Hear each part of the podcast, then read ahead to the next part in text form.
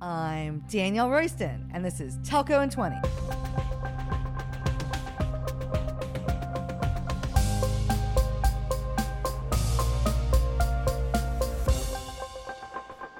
If I had a dollar for every time a telco exec said, you can't use the public cloud because it's not secure, I'd be recording this podcast from a yacht. But seriously, for telcos, the public cloud represents the first time they haven't had everything under their roof and under their control. That's new and it's scary. Security is one of the first things they bring up when they talk public cloud. In my travels around the world, I found that most telco execs don't know a lot about this topic. So I hook them up with the guys over at AWS or Azure. And in about 30 minutes, the hyperscalers have convinced them that the public cloud is secure. That's because once you understand it, you'll realize it's more secure than the way you're doing it now. But it will require changes to how you operate and secure your workloads. Today, we have a legit security expert on the podcast to talk about this topic, Amy Zwarico. She's director of cybersecurity at AT&T, one of the world's largest and oldest telcos. Are you ready to talk security? I am. Let's take 20. Amy Zwarico is the director of cybersecurity at AT&T. Hi Amy, welcome to Telco in 20. Thanks, DR. It's great to be here. I'm so psyched. I think this is going to be amazing.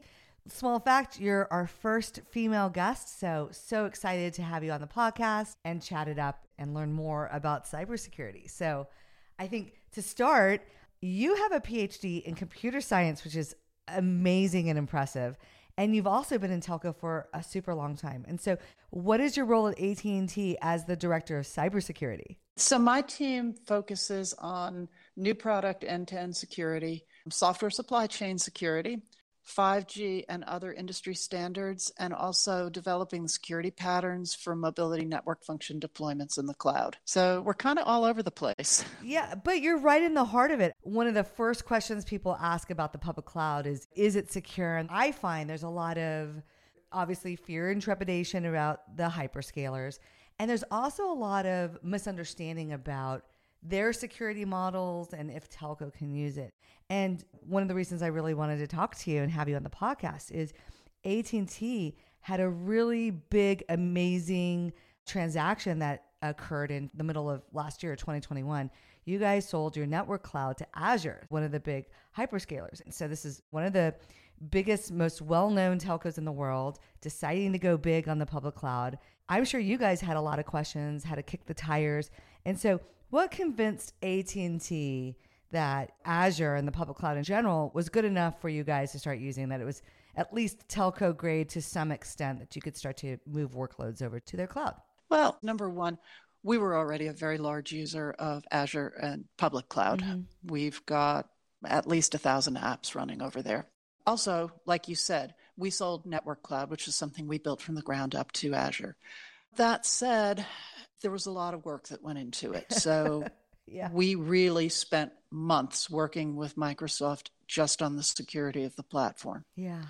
At the same time, we were working through that shared responsibility model. Mm-hmm. Who was responsible for what in our mobility network deployments? And then finally, the third thing, again, all going on simultaneously, but we spent months and months defining the secure network function deployment patterns that meet both AT&T's security requirements but also will work with Microsoft's operational practices. Yeah, and I think this is so interesting because it's so real, right? It really brings it to the forefront of it is possible, but it's not necessarily easy. There's a lot of things you got to figure out. And I always encourage people that once you start moving workloads, those questions start to bubble up and then you got to answer it. So it sounds like you guys have worked through that and it's a partnership like you said. It's not just AT&T alone, it's in concert with Microsoft to work through those things.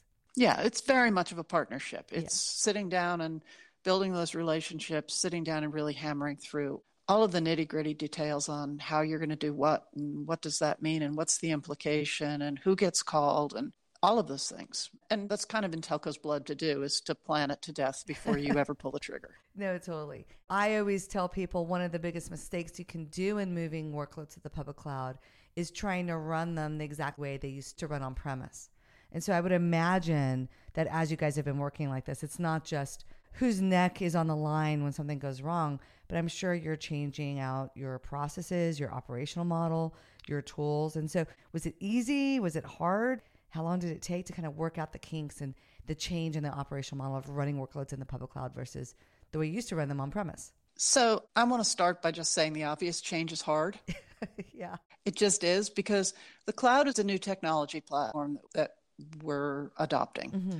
The first realization, and this was probably the biggest one, is that the security tools are going to be different. They're mm-hmm. not going to be the tools necessarily that the operations people have been using for the last who knows how many years. Yeah, decades. Decades in some case. So that's a change. There'll be a learning curve. I think another big change is that if we do it right, and this corresponds with what's happening with our network function vendors, everything is going to look like an application now. It's really not going to look like a server anymore. Yeah. And that's a big change. Yeah. It's a lot more of a software experience. It's very much of a software experience. You have ephemeral processes running on somebody else's hardware. Mm-hmm. And I think that one of the things that really is a big culture change is just the way you're going to do ongoing maintenance of these applications running in the cloud. We're very used to going in there on something that's running, patching it, twiddling this bit, changing this configuration, maybe loading something. That culture has to change. Yeah. You really need to be going back to let me rebuild the resource completely. You know, run my scripts, get a new process up and running, and decommission the old one. And I kind of put that into a four word soundbite, yeah. which is don't patch, build new. Yeah, it's interesting because I think, you know, again, as being on the vendor side of supporting a telco, they're so used to having these versions that are tested 10 ways to Sunday, scalability, chaos monkey. And then once you deploy it, it kind of just sits there and you don't really go through an upgrade.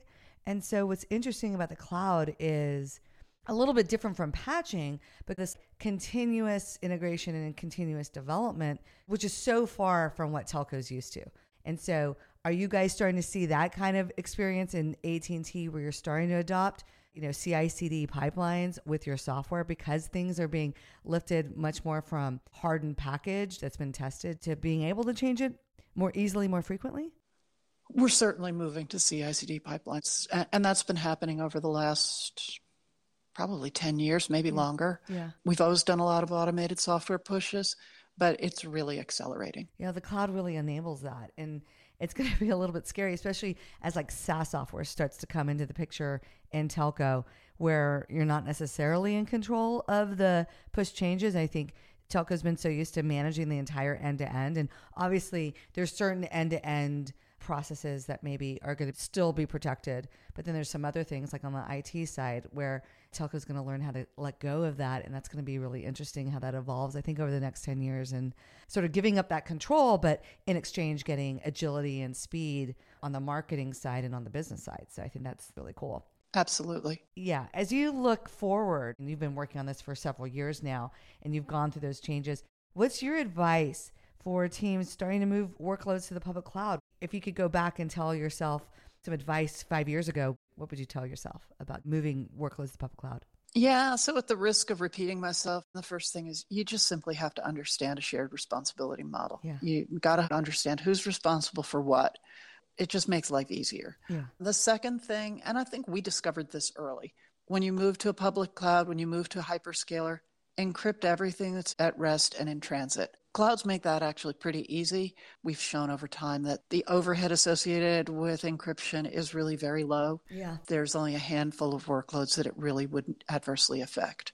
Now, another thing I think that we've really gone back and learned, and I would really tell people hey, concentrate on this piece. Develop your security patterns ahead of time mm-hmm. because what you really want to make sure is that when you're securing your applications, you're using things that are repeatable. You're not reinventing security for every single application that you put and out. doing there. it differently in different parts of the org. The repeatability is absolutely critical. Yeah, did Microsoft help you develop some of those? It was a partnership. We did work carefully with them because they brought the expertise of how Microsoft did things. But we also brought a good bit of expertise in that we knew what our requirements were around running workloads. And there was a lot of things about connectivity back to our own data centers that would really be outside of the scope of Microsoft's expertise. So it was very much of a partnership. That's awesome. And I hear that around the world. I hear when people are doing these big projects and really moving workloads to the public cloud, and all three vendors, whether it's Microsoft or AWS or Google, people talk about how strong the teams are on the hyperscaler side and how they're really authentically, maybe even leaning over backwards to really understand what's different about telco and how to make it secure and how to address the specific needs of the telecom industry. So that's awesome. Absolutely. You know, you have a very interesting perspective on the public cloud. You come from this security standpoint. And so, even though you've had to change your operational model, learn new tools, shared responsibility patterns that have changed the way you guys work, are you still seeing some benefits of the public cloud that I talk about? Speed to market, agility, softwareization of the telco industry, cost reduction. Even though the security has changed, the change has been worth it. It's been worth this big effort to move to the public cloud. Well, I'm going to start by saying I think that the move to public cloud was inevitable. That's where the technology got pushed. It yeah. just makes more sense from a business standpoint. Hardware is cloud hardware these days. You know, it's no longer Linux servers or Unix servers, and I go back way to PDP servers that were sitting under lab benches. Yeah. So it is the current technology. So the move there was inevitable mm-hmm. in my mind. Mm-hmm. I think the benefit is what comes anytime you have new technology come in place. There will be a migration. There's stuff that has to go onto the new hardware platform, as it were. But what that gives the enterprise, and especially with cloud, it gave us the opportunity to really go in and look at our processes look at how it made sense to do these migrations. So, you know, don't just pick up code and slap it onto a VM.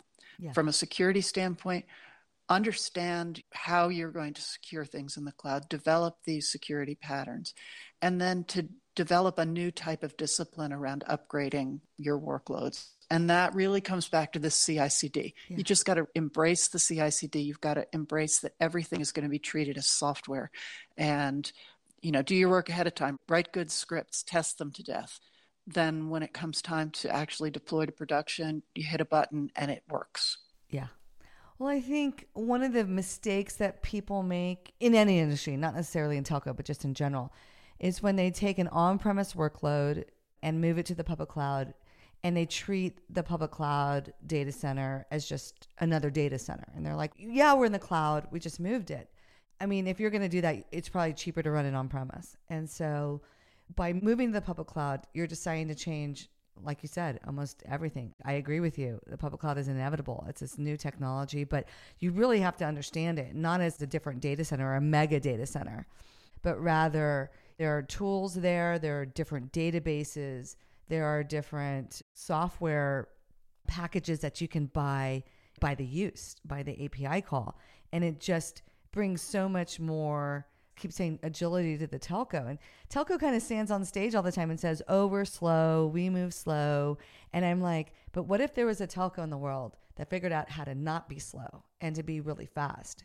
And i think the public cloud is that enabling technology that allows you to do that. And i think it may be a game changer it may really bring that amazing subscriber experience that has been maybe elusive to date for telco. Maybe we had it decades ago and it's kind of gone away, but it's time for that to return. And I think the public cloud really does that.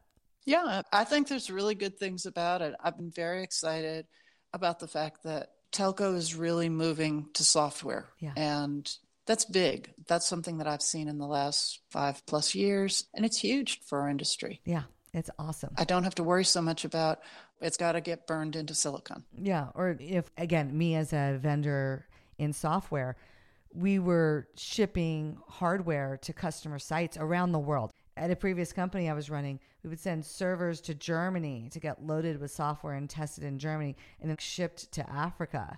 And so that's so much time to clear customs in two or three different countries. It's just impossible.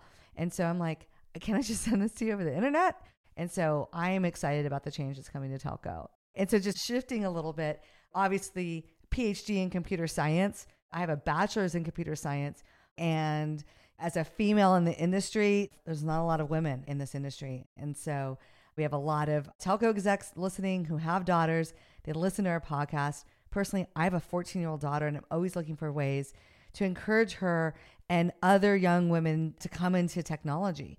I know you've done a lot of work with STEM and mentoring. And so, as a technical leader, what's your advice to parents of young girls on how to foster and encourage a future in STEM?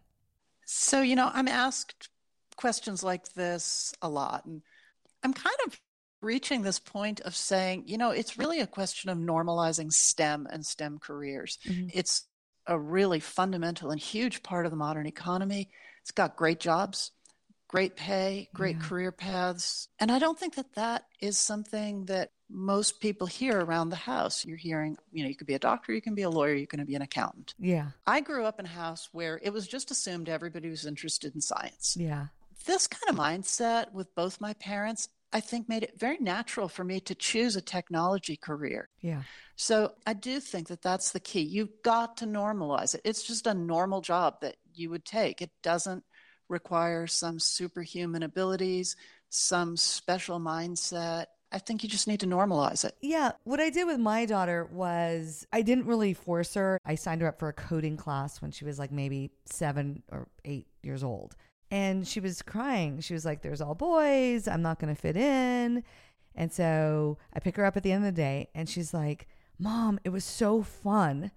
And I totally think I could be a software engineer. And I was like, one day camp? Weren't you crying in the morning? Right? So it is a little bit intimidating, but I think when you start them really young, it's a little bit easier to get them into the field. Yeah. And I think it just makes it a normal part of life. Yeah. One other interesting thing that's really awesome about you is your passion is classical music singing. My passion, I think everyone knows, is tennis. And so, what can you tell us about your classical music background and what you've been doing in your city? Sure both my husband and I have a very strong background in classical music training. Both of us are instrumentalists, but we both sing with the symphony chorus. So and awesome. so, you know, every year we get to do Messiah, except the years when there's COVID. But it's been really fun for both of us because it's something we both really enjoy doing. The symphony here in Birmingham is top notch, great conductors. So can't really say enough that's fun about it. Yeah, that's awesome. I'm super impressed. I cannot sing. One time on the podcast, I rapped and it was terrible, but I think that is so awesome. And I'm sure sounds beautiful. And so, Amy, I want to thank you for coming on the podcast today. I think we learned a lot from a security standpoint about moving to the public cloud. So, thanks so much. Thank you. Awesome. Stick around because we're ending each podcast with a Telco in 20 takeaway. I have 20 seconds to tell you something you need to know. I've said it once and I'll say it again software eats hardware. And it's only going to accelerate over the next 10 years. This is a really good trend that telcos around the world need to sprint towards. Using software instead of hardware not only lowers your cost dramatically, it massively increases your speed to market. And that's why you should do it. The telcos that figure out how to roll out functionality in days versus years will crush their competitors, and subscribers will be flocking towards these telcos because they will provide the best subscriber experience. The CSPs that figure out how to build with the public cloud will be the big winners in this industry. Go software, go public cloud. Woohoo! to celebrate having our first female podcast guest. Like Amy, I'm a big fan of women pursuing STEM careers. Heck, I'm one of them. So for every podcast listen in the next 30 days, I'll donate a dollar to the Girls Who Code chapter at my alma mater, El Paso High School. Go Tigers! So it's a perfect time to share this podcast with your colleagues. Subscribe on Apple Podcasts, follow us on Spotify, and leave us a review. Don't forget to sign up for our totally awesome email newsletter at telcodr.com and check out our amazing TelcoDR YouTube channel. You can also DM me on Twitter at TelcoDR and connect with me on LinkedIn. Or give me a call or WhatsApp me at 925 TelcoDR. Later, nerds!